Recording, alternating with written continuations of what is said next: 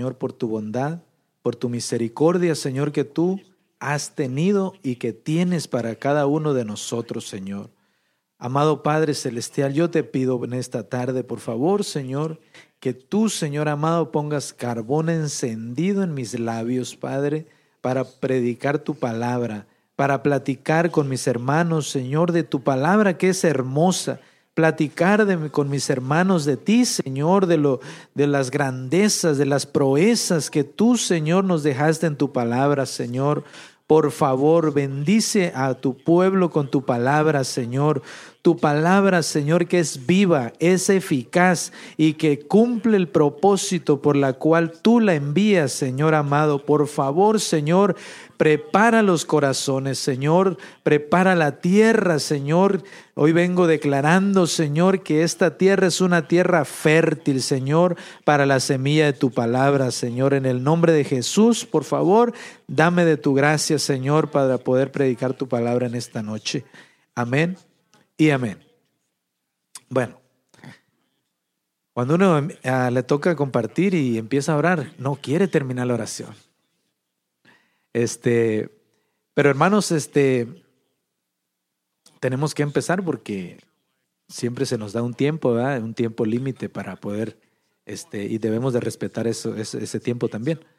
Este, pero fíjese que en el, Antiguo Testamento vemos siempre que Dios estaba estudiando yo y mirando en, la Biblia que Dios siempre ha usado los límites en medio de su pueblo.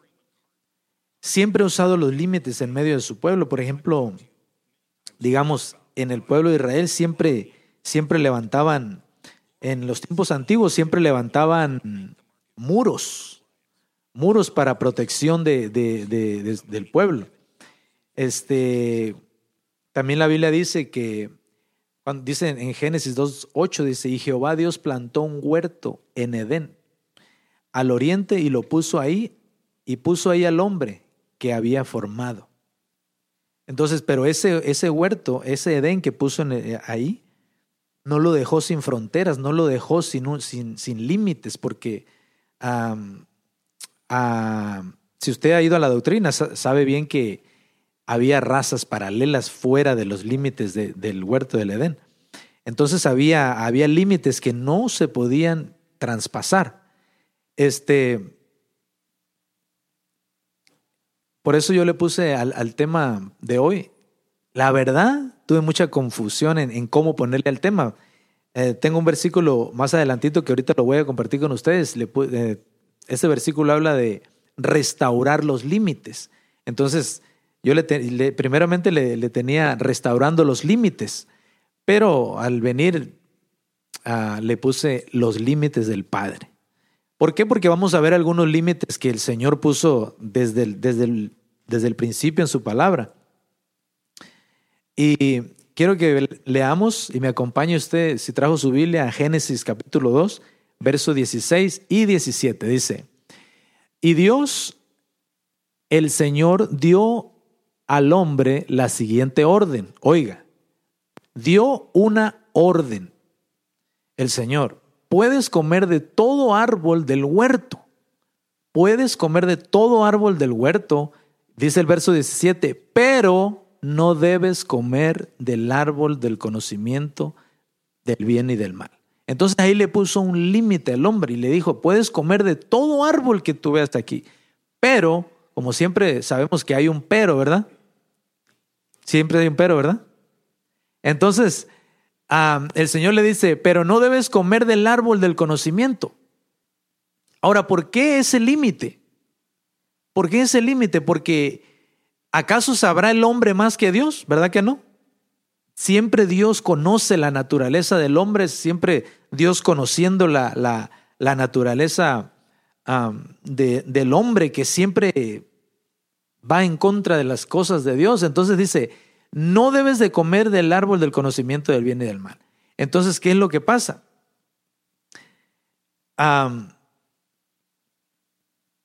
Éxodo, capítulo 19, en el verso 12. Dice el Señor hablándole a Moisés y le dice, y pondrás límites alrededor para el pueblo, ¿Para quién eran los límites? Para el pueblo. Entonces el pueblo necesita límites. El pueblo de Dios necesita límites. Entonces dice, para, y dirás, guardaos de subir al monte o tocar su límite. Cualquiera que toque el monte ciertamente morirá. Entonces esto me llamaba la atención a mí porque yo decía, Dios el Padre puso límites al pueblo de Israel.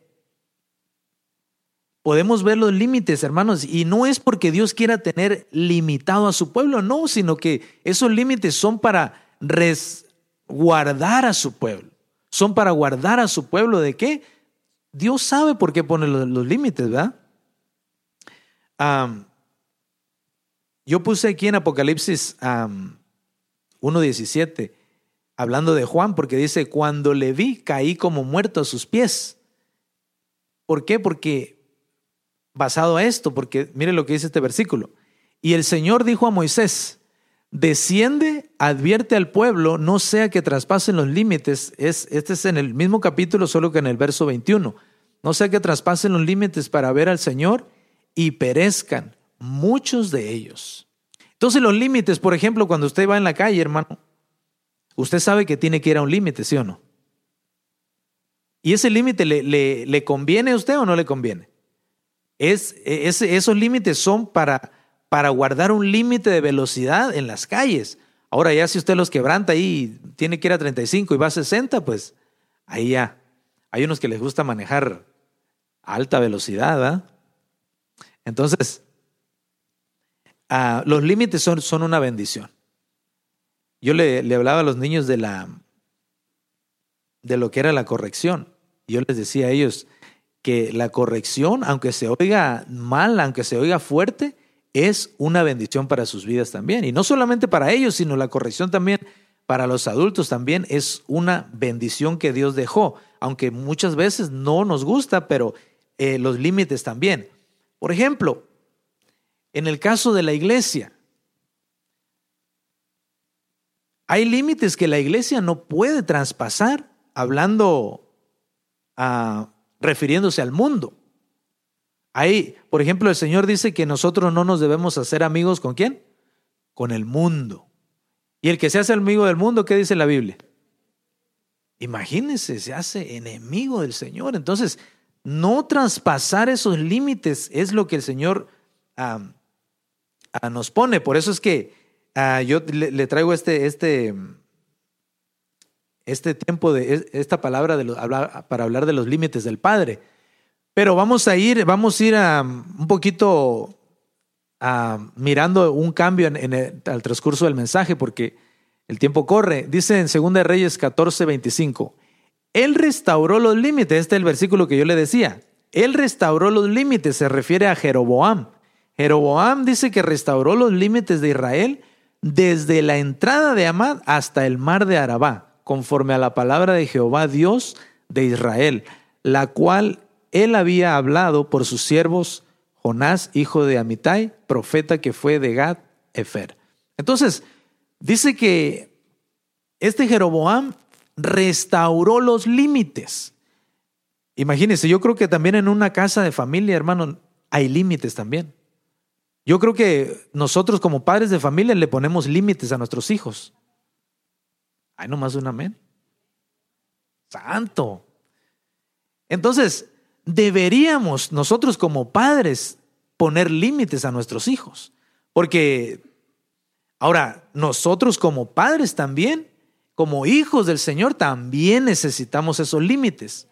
Necesitamos esos límites, hermanos, esos, esas, ese cerco de nuestro hogar levantado, porque aquí lo que, lo, que, lo que veo yo es que dice que Jeroboam restauró. Y si está hablando de una restauración, quiere decir que ¿cómo estaban? Estaban destruidos, estaban aportillados. Allá en México, de donde, de donde yo soy, de un rancho por allá, como dice el hermano José Daniel, donde el viento topa y se regresa. Este, ah, de por allá por donde soy yo también, este, los, los, los cercos se arreglan porque a veces las, las vacas o, o, a la misma gente que tumba los cercos para, que, para meter el ganado y se pueda comer el, el, pasto de, de, los demás. Entonces hay que volver a remendar, hay que volver a restaurar esos límites. ¿Para qué?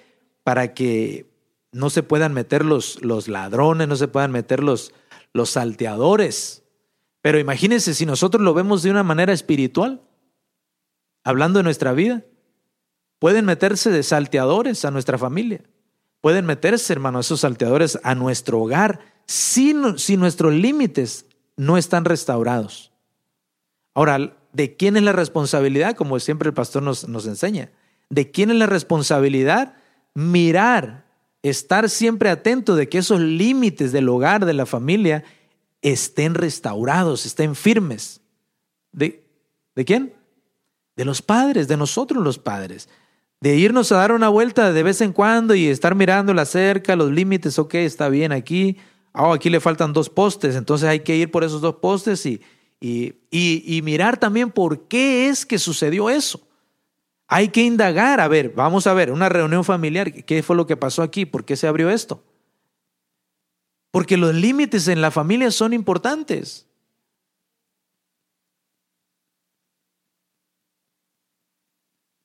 Mire lo que dice el apóstol Pablo aquí. Nosotros no vamos a jactarnos de manera exagerada, dice, sino que nos ceñiremos a los límites establecidos por Dios. O sea que el apóstol Pablo reconoce que Dios le ha puesto límites. Entonces dice que basados a esos límites establecidos por Dios, es que Él va a ir caminando y haciendo la obra del Señor. Y es de la manera en la que también nosotros debemos de caminar y también ir mirando. A ver, yo siento, porque como dice el pastor, nosotros sabemos, hermano. Nosotros nos damos cuenta cuando tal vez, digamos, esta línea que está aquí, hasta ahí puedo llegar yo. Y ya no la puedo cruzar porque si doy un paso más allá, ya crucé los límites y, y entonces puede ser muy peligroso.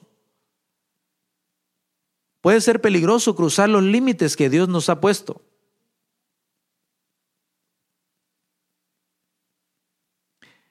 Entonces, Dios los límites que pone para su iglesia es con el propósito de guardarla con el propósito de guardar a su pueblo, porque como nos ha enseñado, ¿verdad? Este, cuando va la manada y se queda uno, una, una ovejita por allá desbalagadita, ¿a quién, ¿a quién es el que va a atacar el, el, el cazador?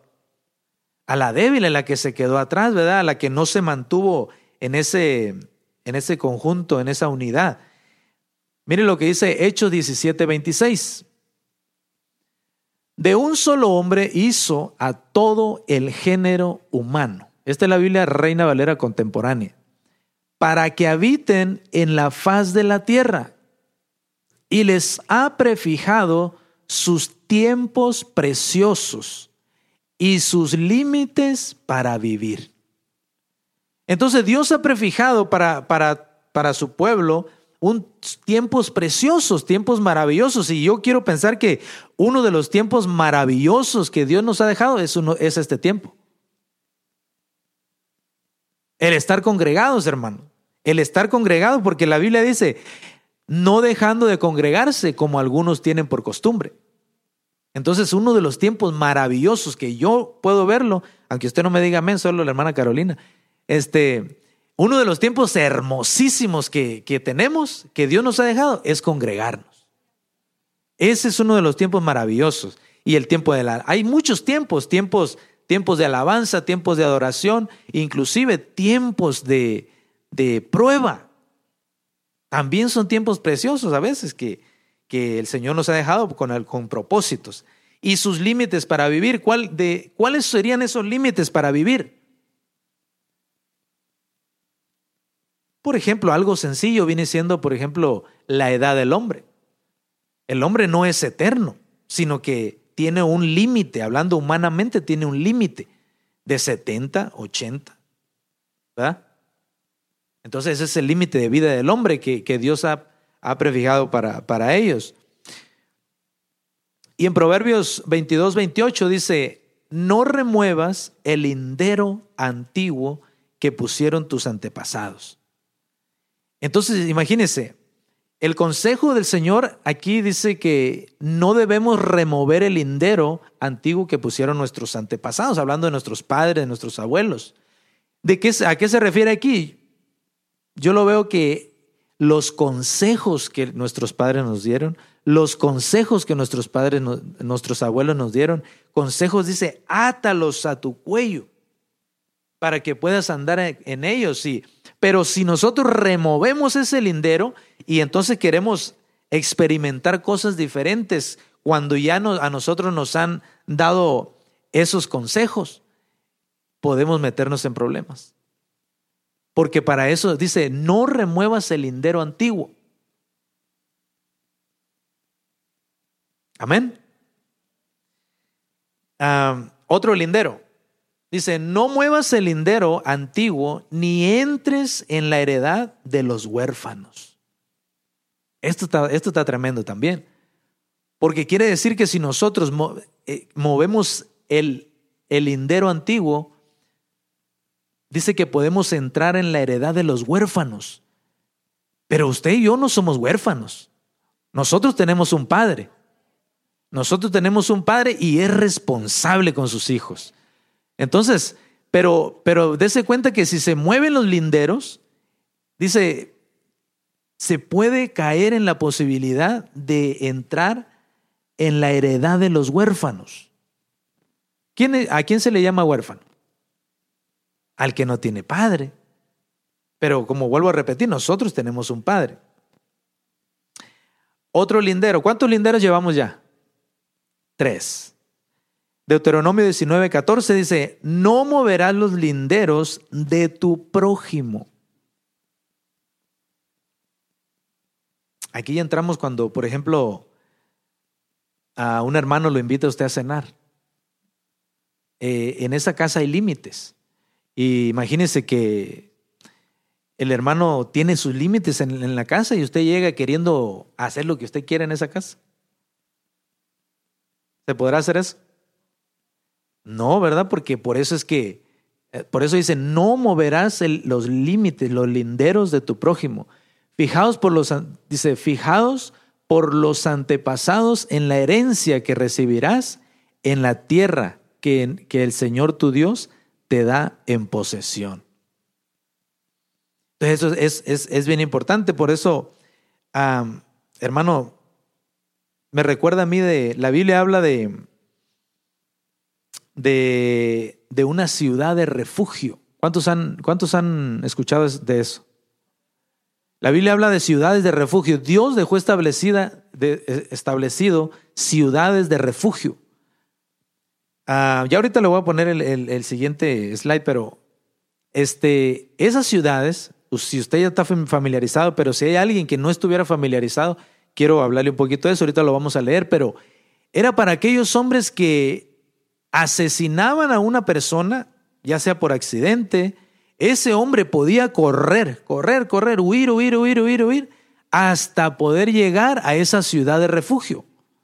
Y ahí ese hombre podía, eh, estaba ahí un sumo sacerdote y ahí podía él dar su causa de por qué estaba llegando ahí. Entonces lo dejaban entrar y una vez que estaba ahí, ese hombre no podía salir de, de los límites de la ciudad de refugio hasta que el sumo sacerdote falleciera. ¿Qué le parece si vemos? ¿Lo leemos? Por favor, hermano, diga. Números a 35, 26, Biblia textual, tercera edición, dice, pero si el homicida sale fuera del límite de, de su ciudad de refugio, a donde se había refugiado, y el vengador de la sangre lo encuentra fuera del límite de su ciudad de refugio, y el vengador de la sangre mata al homicida, no será culpable de sangre.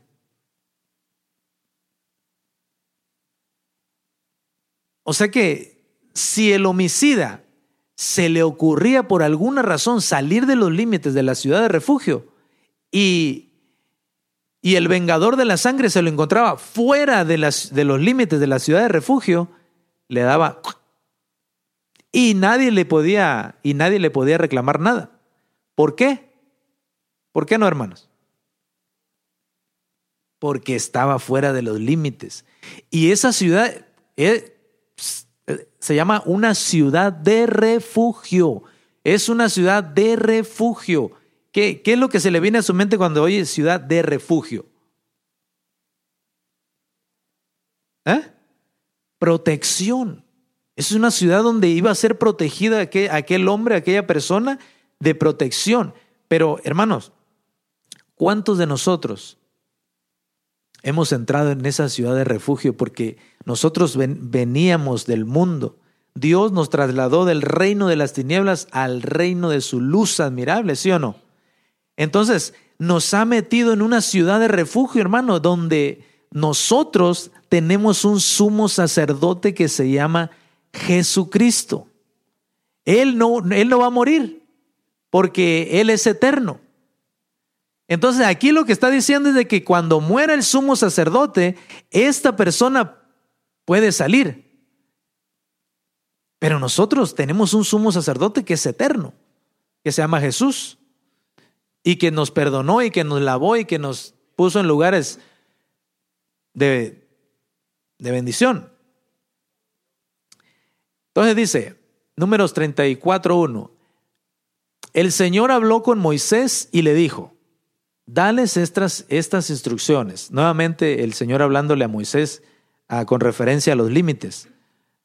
A los hijos de Israel, cuando ustedes hayan entrado en la tierra de Canaán, es decir, en la tierra que les voy a dar en posesión, sus límites serán, o sea que cuando el pueblo de Israel estaba a punto de entrar a la tierra de Canaán, el Señor le está diciendo, a la tierra que yo les voy a dar por, posesión, sus límites serán, o sea que la tierra de Canaán también tenía sus límites.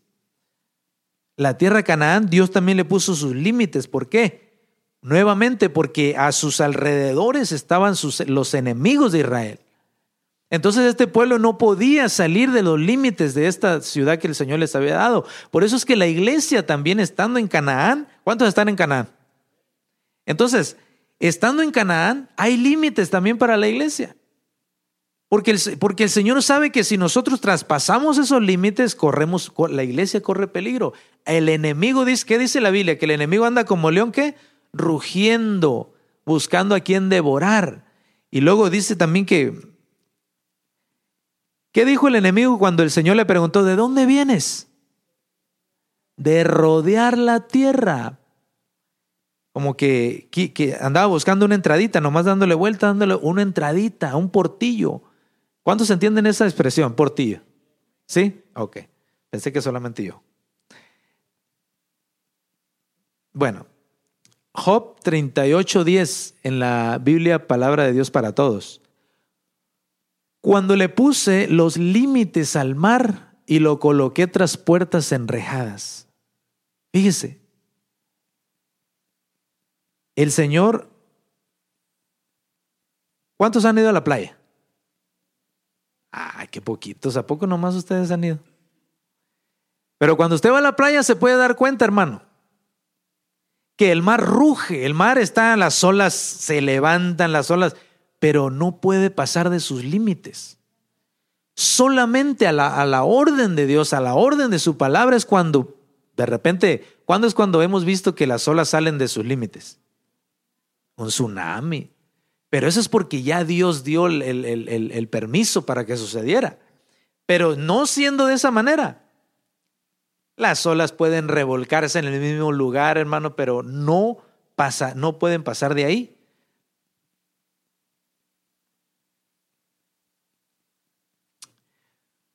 Dice, cuando Él prescribió sus límites del mar, para que las aguas no transgredieran su mandato, cuando Él marcó los fundamentos de la tierra. Bueno, este versículo también habla de los límites del mar.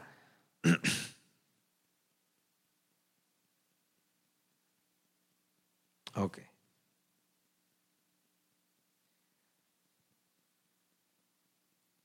Este, este, versículo nos habla del amor. Y, y la Arcas Fernández nos los presenta de esta manera este versículo. Dice, él dice, el amor disculpa sin límites. O sea que el amor para, para poder disculpar a una persona no tiene límites. Por eso es que si alguien viene y le dice, hermano Moisés, por favor, discúlpeme. ¿Sí? Sin límites. Entonces, el amor disculpa sin límites, confía sin límites, espera sin límites y soporta sin límites. Ay, esa sí ya no, hermano, va a decir usted. ¿ah? Soportar, ay, ay, ay, eso sí está cardíaco, va a decir. ¿Cómo va a soportar a este hermano que es mi, como, dice el pastor, es mi, mi tenedorcito? Pues sí, dice que el amor soporta sin límites.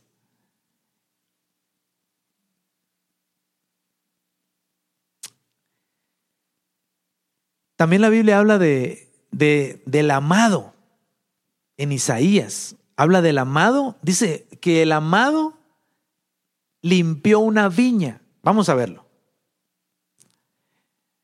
A la Biblia de las Américas en Isaías capítulo 5, verso 1. Cantaré, dice, ahora a mi amado, el canto de mi amado acerca de su viña. Mi bien amado tenía una viña, una viña fértil, una viña en una fértil colina. Versículo 2, la acabó por todas partes, quitó sus piedras, la plantó de vides escogidas, edificó una torre en medio de ella y también excavó en ella un lagar y esperaba que produjera buenas, buenas uvas. ¿Cuántos se identifican con, con esa viña? ¿A cuánto los ha limpiado el Señor? Pues, en otras palabras. Qué poquitos. Pues, hermano, esta, esta viña es, es, una figura de, nuestra familia, de nuestra casa, de nuestra propia vida que Dios, hermano, dice que, dice, la acabó por todas partes, quitó las piedras, la plantó de vides escogidas, eh, edificó una torre en medio de ella para que produciera uvas buenas, pero solo produjo uvas silvestres. Ahí sí ya no. O, o, estaría bien hacer la pregunta, ¿qué es lo que estás produciendo? ¿O qué es lo que estamos produciendo? ¿Qué es lo que nuestra viña está produciendo? Hablando de, hablando de familia. ¿Qué es lo que tu familia, tu hogar, tu matrimonio, tus hijos, qué es lo que se está produciendo en tu familia? Porque dice que esta viña, a pesar de que fue limpia, a pesar de que la despedregaron, quitaron toda, toda la maleza, todas las ramas que, que al Señor no le gustaban, dio, el Señor esperaba uvas buenas, pero solo produjo uvas silvestres. ahí donde nosotros nos podíamos preguntar, ¿qué es lo que mi viña?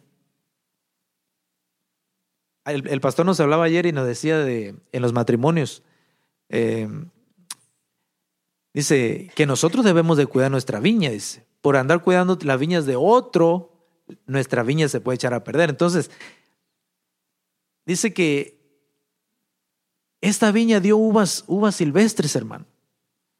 ¿Y las uvas de qué, de qué nos hablan? Vino, uno, ¿de qué? Gozo, pero también es un fruto. ¿Cuál es el fruto que e, es un fruto silvestre el que está dando nuestra viña o es un fruto bueno? Dígame, bueno aunque sea. Eso. El versículo número 3 dice, y ahora moradores de Jerusalén y hombres de Judá, juzgad entre mí y mi viña. ¿Por qué? ¿Por qué dice el Señor esto? Porque, porque Él limpió esa viña, porque Él la cuidó, Él la labró, Él, le hizo todo para que esa viña pudiera dar esas uvas ah, buenas, pero pues bueno, ya miramos que dio uvas silvestres. ¿Qué más puede hacer? Está muy chiquita la letra ahí. ¿Qué más se puede hacer por mi viña que yo no haya hecho en ella? Pregunta el Señor. Porque cuando esperaba que produjera uvas buenas, produjo uvas silvestres. Ahora pues dejad que os diga lo que yo he de hacer a mi viña. Quitaré su vallado. Como diciendo, quitaré sus límites para que cualquiera la pisotee, para que cualquiera la, la, oye, para que cualquiera salteadores puedan tener acceso a ella. Entonces, quitaré su vallado y será consumida, derribaré su muro y será hollada. Fíjese, hermano, todo lo que Dios iba a permitir a esa viña por no haber producido fruto bueno. Y haré que quede desolada, no será podada ni labrada. Muchos de ustedes pueden decir, gloria a Dios, no a la poda, pero la poda es buena. ¿A cuánto le gusta que el Señor los pode? No, pues que nos guste no mucho, ¿verdad? No nos gusta, pero, pero es bueno. ¿Eh? ¿Es bueno? Amén. ¿Por qué? A ver, dígame por qué es bueno. Porque cuando, porque cuando el árbol lleva fruto, dice que el árbol puede llevar fruto, pero cuando el árbol es podado, dice que lleva mucho fruto. Mucho fruto. Entonces, ah, pero fíjese, dice, dice que aquí el Señor dice, no será podada ni labrada. Imagínense ahora una viña toda enmontada, toda sucia, toda... Eh, cuando uno compra una parcela allá en los ranchos o inclusive aquí también en Estados Unidos que nunca ha sido trabajada, ¿cómo, cómo se encuentra? Toda sucia, toda abandonada, toda... Entonces, pero eso sucedería con esta viña porque no pudo dar frutos buenos. Entonces dice que será, no será podada ni, ni labrada, y crecerán zarzas y espinos también mandaré a las nubes que no derramen lluvias sobre ella. Aquí se nos estuvo hablando de las lluvias buen tiempo, ¿sí o no? Pues quién sabe, hermano, porque yo no vine, va a decir usted. No, aquí nos, nos, estuvieron enseñando de diferentes, de diferentes lluvias. Pero imagínense, imagínense lo que esta viña le iba a suceder. El Señor dice que iba a mandar que las lluvias que las nubes no derramaran lluvia sobre ella. Hermano, una tierra cuando no es mojada por la lluvia del cielo, se pone pero árida. Así mismo es el hombre cuando no, así mismo es aquel hombre o aquella mujer que no se expone a esa lluvia del Señor. Así mismo, hermano. Yo estoy seguro que usted lo ha podido experimentar, yo lo he podido experimentar. Cuando uno no se expone a esas lluvias del Señor, somos como una tierra árida. Yo se lo he dicho al Señor en ocasiones, le digo, Señor, Padre, necesito esa lluvia en mi vida porque a veces hay una resequedad en medio, hay una, hay una, la tierra, no sé si a usted le ha tocado ver tierra partida así, agrietada, esa es la palabra. Da tristeza ver una tierra así porque la tierra cuando es barbechada, el pastor nos ha hablado del barbecho, la tierra cuando es barbechada qué hermosa se ve. ¿Sí o no? La tierra barbechada, o hermano, usted le, pone la mano así. Ah, a gusto, bien, hasta es delicioso. Pero una tierra verla así, agrietada y reseca, es por falta de, es por falta de lluvia. Pero vámonos acarreando porque ya el tiempo se nos acaba. El verso 7 dice, ciertamente la viña del Señor de los ejércitos es la casa de Israel y los hombres de Judá su plantillo delicioso. Esto lo puse en moradito porque dije, oh, para los de la alabanza. Pero no hay ni uno nomás al líder. Bueno, con la líder tenemos, ¿eh? Porque ella le puede transmitir el, mensaje. Imagínense. Y los hombres de Judá, su plantillo delicioso. Plantillo delicioso. Hermana Andrea, Judá es un plantillo delicioso para el Señor. ¡Wow! ¡Qué precioso! ¿eh? Que el Señor nos, nos, nos vea de esa, de esa manera. Dice, Él esperaba equidad, pero he aquí derramamiento de sangre, justicia, pero he aquí clamor.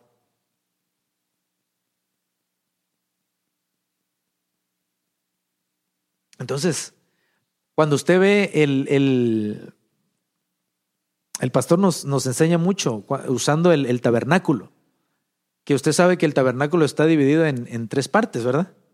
Que está compuesto por atrio, lugar santo y lugar santísimo.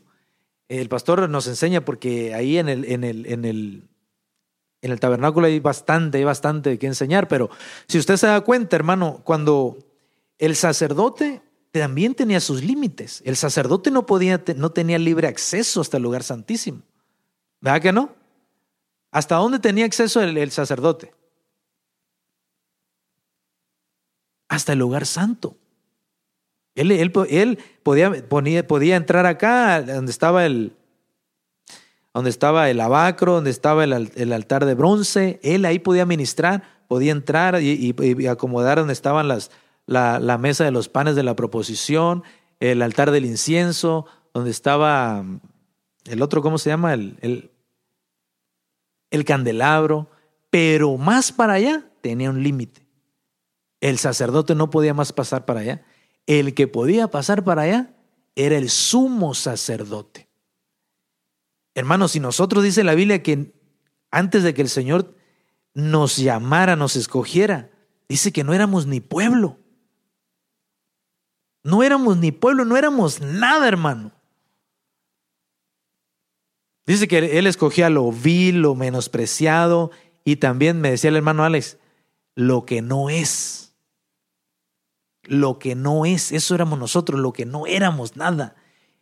Pero mire hermano, cómo es el Señor de tan hermoso, tan grande, que los sacerdotes del Antiguo Testamento no tenían acceso al lugar santísimo. Pero yo le dije hace un momentito que nosotros tenemos un sumo sacerdote, ¿verdad? ¿Cómo se llama ese sumo sacerdote? Ese sumo sacerdote, hermano, abrió un camino vivo y nuevo para nosotros, para que tuviéramos acceso, hermano, hasta el lugar santísimo. Ese sumo sacerdote abrió, abrió, abrió un camino vivo y nuevo para que pudiésemos entrar hasta el lugar santísimo. Ahora, hermano, y que nosotros no lo aprovechemos. No, ¿verdad? Porque, porque no es cualquier cosa. En el Antiguo Testamento, eh, como le vuelvo a repetir, el sacerdote hasta el, hasta el lugar santo. Antes solamente el sumo sacerdote podía entrar hasta allá. La Biblia dice que nosotros somos reyes y sacerdotes. Nosotros no somos sumos sacerdotes, pero nuestro sumo sacerdote sí nos abrió un camino. Y por eso es que nosotros podemos entramos, tomamos nuestro incensario, hermano, podemos aquí alabar, podemos adorar al Señor, podemos ministrar en la presencia del Señor. Gracias a ese camino vivo y nuevo que Él abrió. Gloria al Señor. Mire, ¿qué dice ahí? Un nuevo pacto. Un nuevo pacto. El Señor hizo pacto, hizo pacto con Abraham, el Señor hizo pacto con Israel, el Señor hizo pacto con Noé, pero también con la iglesia, también hizo un nuevo pacto que es usted. ¿No, se, no, no, ¿No le da gloria a Dios por eso? El Señor hizo un nuevo pacto para nosotros también. Padre Santo, aquí sí está larga la nota. Bueno, son, son unos versículos, rápidamente se lo voy a leer, mi hermano. Padre, Dice Lucas 22, 8. Y Jesús envió a Pedro y a Juan diciendo, id, preparad, id, preparadnos la Pascua para, para que la comamos. Ellos le dijeron, ¿dónde quieres que la preparemos? Él les dijo, he aquí al entrar a la, ciudad os saldrá al encuentro un hombre que lleva un cántaro. Bueno, lo voy a reducir porque para leer soy muy lento yo. O sea, muy, leen muy despacio, no, no, ustedes entienden de otra manera. ¿ah? Leo despacio. Este, el Señor le dice, donde veas a un hombre que lleva un cántaro, ahí dile que ahí tienes que preparar la Pascua. Entonces, pues sí, entran ahí y entonces ah, estos ah, preparan la preparan la Pascua ahí.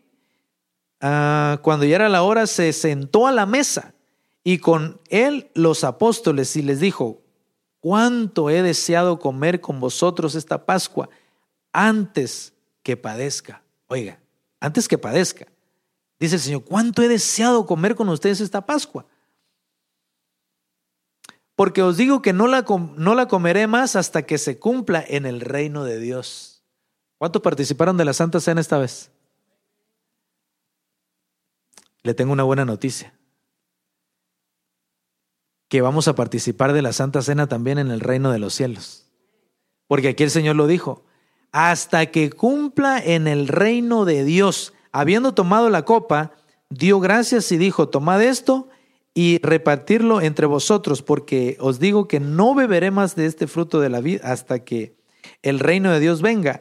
Y tomó el pan y dio gracias y lo partió y les dio diciendo, este es mi cuerpo que por vosotros es dado, haced esto en memoria de mí. De igual manera, después que hubo cenado, tomó la copa diciendo, esta copa es el nuevo pacto en mi sangre. Ahí quería llegar yo. Fíjate todo lo que le leí para llegar ahí nomás. Esta copa es el nuevo pacto en mi sangre. No, ya no en, la sangre de machos cabríos, ya no en, los corderitos, en los animalitos donde se ofrecían holocaustos, ahora por la sangre de Cristo. Amén. Bueno, déjeme ver acá. Ok. Hebreos capítulo 10, verso 19. Entonces, hermanos, puesto que tenemos confianza para entrar, ¿cuántos tienen confianza para entrar al lugar santísimo? Si no tiene confianza, es porque no cree lo que el Señor hizo por usted. Necesitamos tener esa, confianza, esa, esa, hay otra palabra, pero me cuesta que me lleguen las palabras. Hermano Ale lo sabe, allá atrás. Esa disposición, esa seguridad para poder saber lo que el Señor hizo por nosotros. Entonces dice, entonces hermanos, puesto que tenemos confianza para entrar al lugar santísimo por la sangre de Jesús, no por tus obras, no por mis obras, porque si fuera por mis obras, hermano, no, pudiera ni siquiera entrar por aquella puerta. Pero por la sangre de Cristo tengo acceso y me vengo, me paro acá y abro mis manos y lo alabo al Señor. Aleluya. Déselo fuerte al Señor porque Él es merecedor de eso y mucho más. Hebreos 10:20 dice, por un camino nuevo y vivo que Él inauguró. Ese camino por donde nosotros podemos entrar al lugar santísimo fue inaugurado. Y ese camino lo inauguró el Señor Jesucristo. Y no solamente inauguró ese camino, sino inauguró otras cosas donde nosotros también deberíamos de haber estado, pero Él dijo, yo lo voy a inaugurar para que tú no vayas. Usted sabe, por los que van a la doctrina ya saben a lo que me refiero. Y no le voy a decir para los que no van para que vayan a la doctrina. Entonces dice, por un camino vivo y nuevo que Él inauguró para nosotros por medio del velo, es decir, su carne. Vamos. Así que, amados hermanos, podemos entrar con valentía en el lugar santísimo del cielo. Oiga, oiga, oígalo, me gustó esta, como dice la nueva ah, traducción viviente. Podemos entrar con valentía en el lugar santísimo del cielo. Es que mire, a veces nosotros somos solamente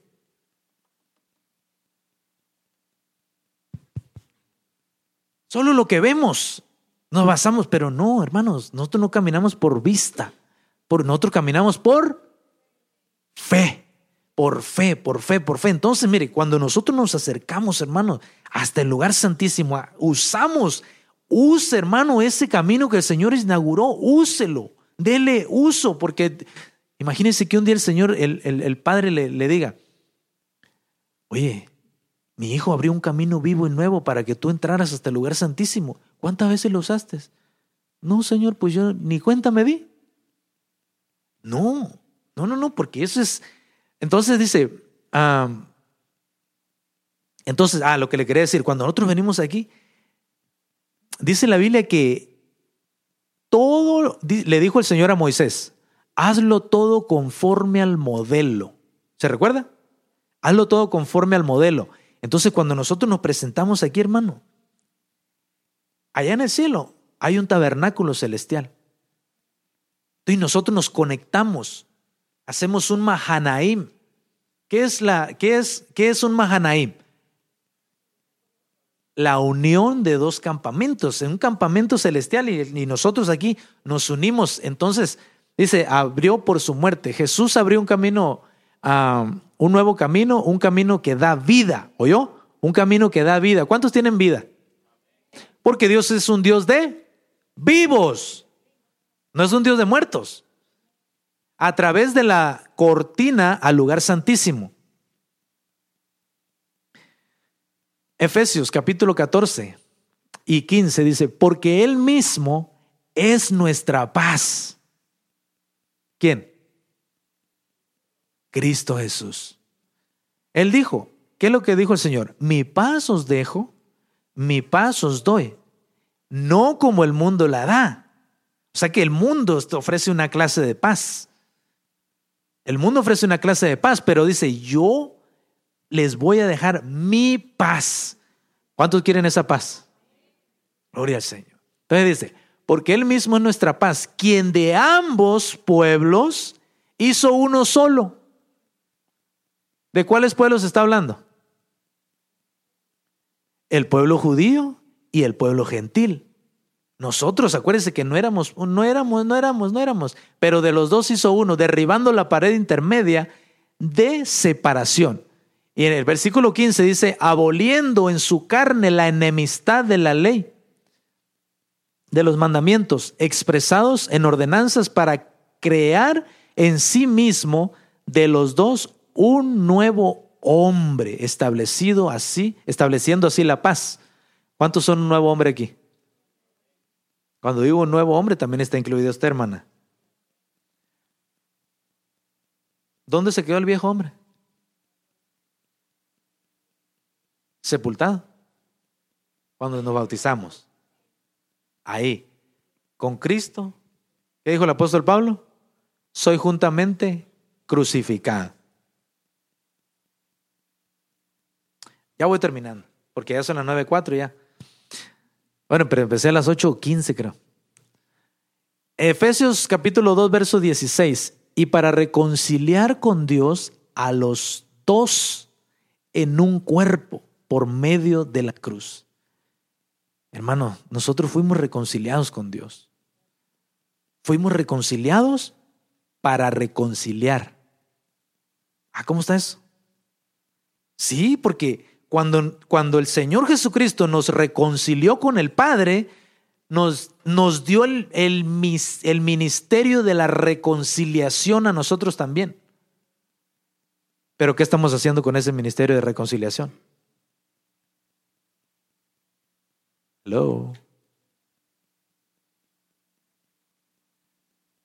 ¿A qué se refiere, hermano Martín? Que el Señor nos dio el ministerio de reconciliación, porque así como nosotros estábamos peleados, enojados, apartados con Dios, y viene Cristo y nos reconcilia con el Padre, así ahora también dice, como que yo estoy rogando por ustedes, ¿cuándo? Cuando nosotros vamos y, y compartimos la palabra del Señor a otros. Estamos llevando a cabo el ministerio de reconciliación. Entonces usted no puede decir, ah, no, es que yo no tengo ministerio. Sí, le dieron el ministerio de la reconciliación. Amén. ¿Dónde me quedé? Para oh, sí, ah, por, medio, por medio de la cruz, habiendo dado muerte en ella a la enemistad. Y vino y anunció paz a vosotros que estabais lejos y paz a los que estaban cerca. Nosotros estábamos lejos. Termino con este versículo, mis hermanos. Colosenses, capítulo 1, verso 21. Y a vosotros también que erais, erais, ya no, en otro tiempo extraños y enemigos. Fíjese lo que éramos nosotros. Extraños y enemigos. En vuestra mente haciendo malas obras, ahora os ha reconciliado. ¿No le da alegría? Dele gloria al Señor y un aplauso fuerte porque ahora estamos reconciliados con Él. Nos ha reconciliado en su cuerpo de carne por medio de la muerte para presentaros. Padre bendito, hermano, oiga, con lo que estoy cerrando ya en el cuerpo de carne de Cristo por medio de su muerte para presentar presentarnos santos y sin mancha e irreprensibles delante de Él. Por medio de la sangre de Cristo dice que nos van a presentar. Él, por medio de ese sacrificio, nos va a presentar santos, sin mancha, irreprensibles delante de Él. Amén. Bueno, este ha sido mi mensaje para ustedes, mis hermanos. Espero que el Señor de alguna manera haya hablado a sus corazones. Yo creo firmemente en, lo que dice la Biblia, que la palabra del Señor nunca regresa vacía y cumple el propósito por la cual Él la está enviando. Yo no sé, pero Él sí sabe. Padre, te damos gracias en esta hermosa noche por tu misericordia. Eres un Dios misericordioso, eres un Dios bueno, eres un Dios grande, eres un Dios amoroso, Señor. Eres un Dios compasivo, Señor amado, con tu iglesia, Padre. Padre celestial, Gracias Señor por habernos reconciliado con el Padre, Señor, por medio del sacrificio de la cruz, Señor amado. Gracias Señor por darnos ese ministerio de reconciliación, Señor amado, Padre Celestial, gracias Señor por ese camino vivo y nuevo que tú nos has dado, Padre. Nos has abierto un acceso libre para poder entrar, Señor bendito, hasta el lugar santísimo, Padre. Gracias Señor, porque es por eso que hoy podemos entrar, Señor, y Padre amado, adorar tu nombre, Señor, en el nombre precioso de Jesús, Señor. Padre, bendice a tu pueblo, bendice a mis hermanos, Señor. Llévanos con tu paz, con tu bendición, Señor amado, en el nombre precioso de Jesús.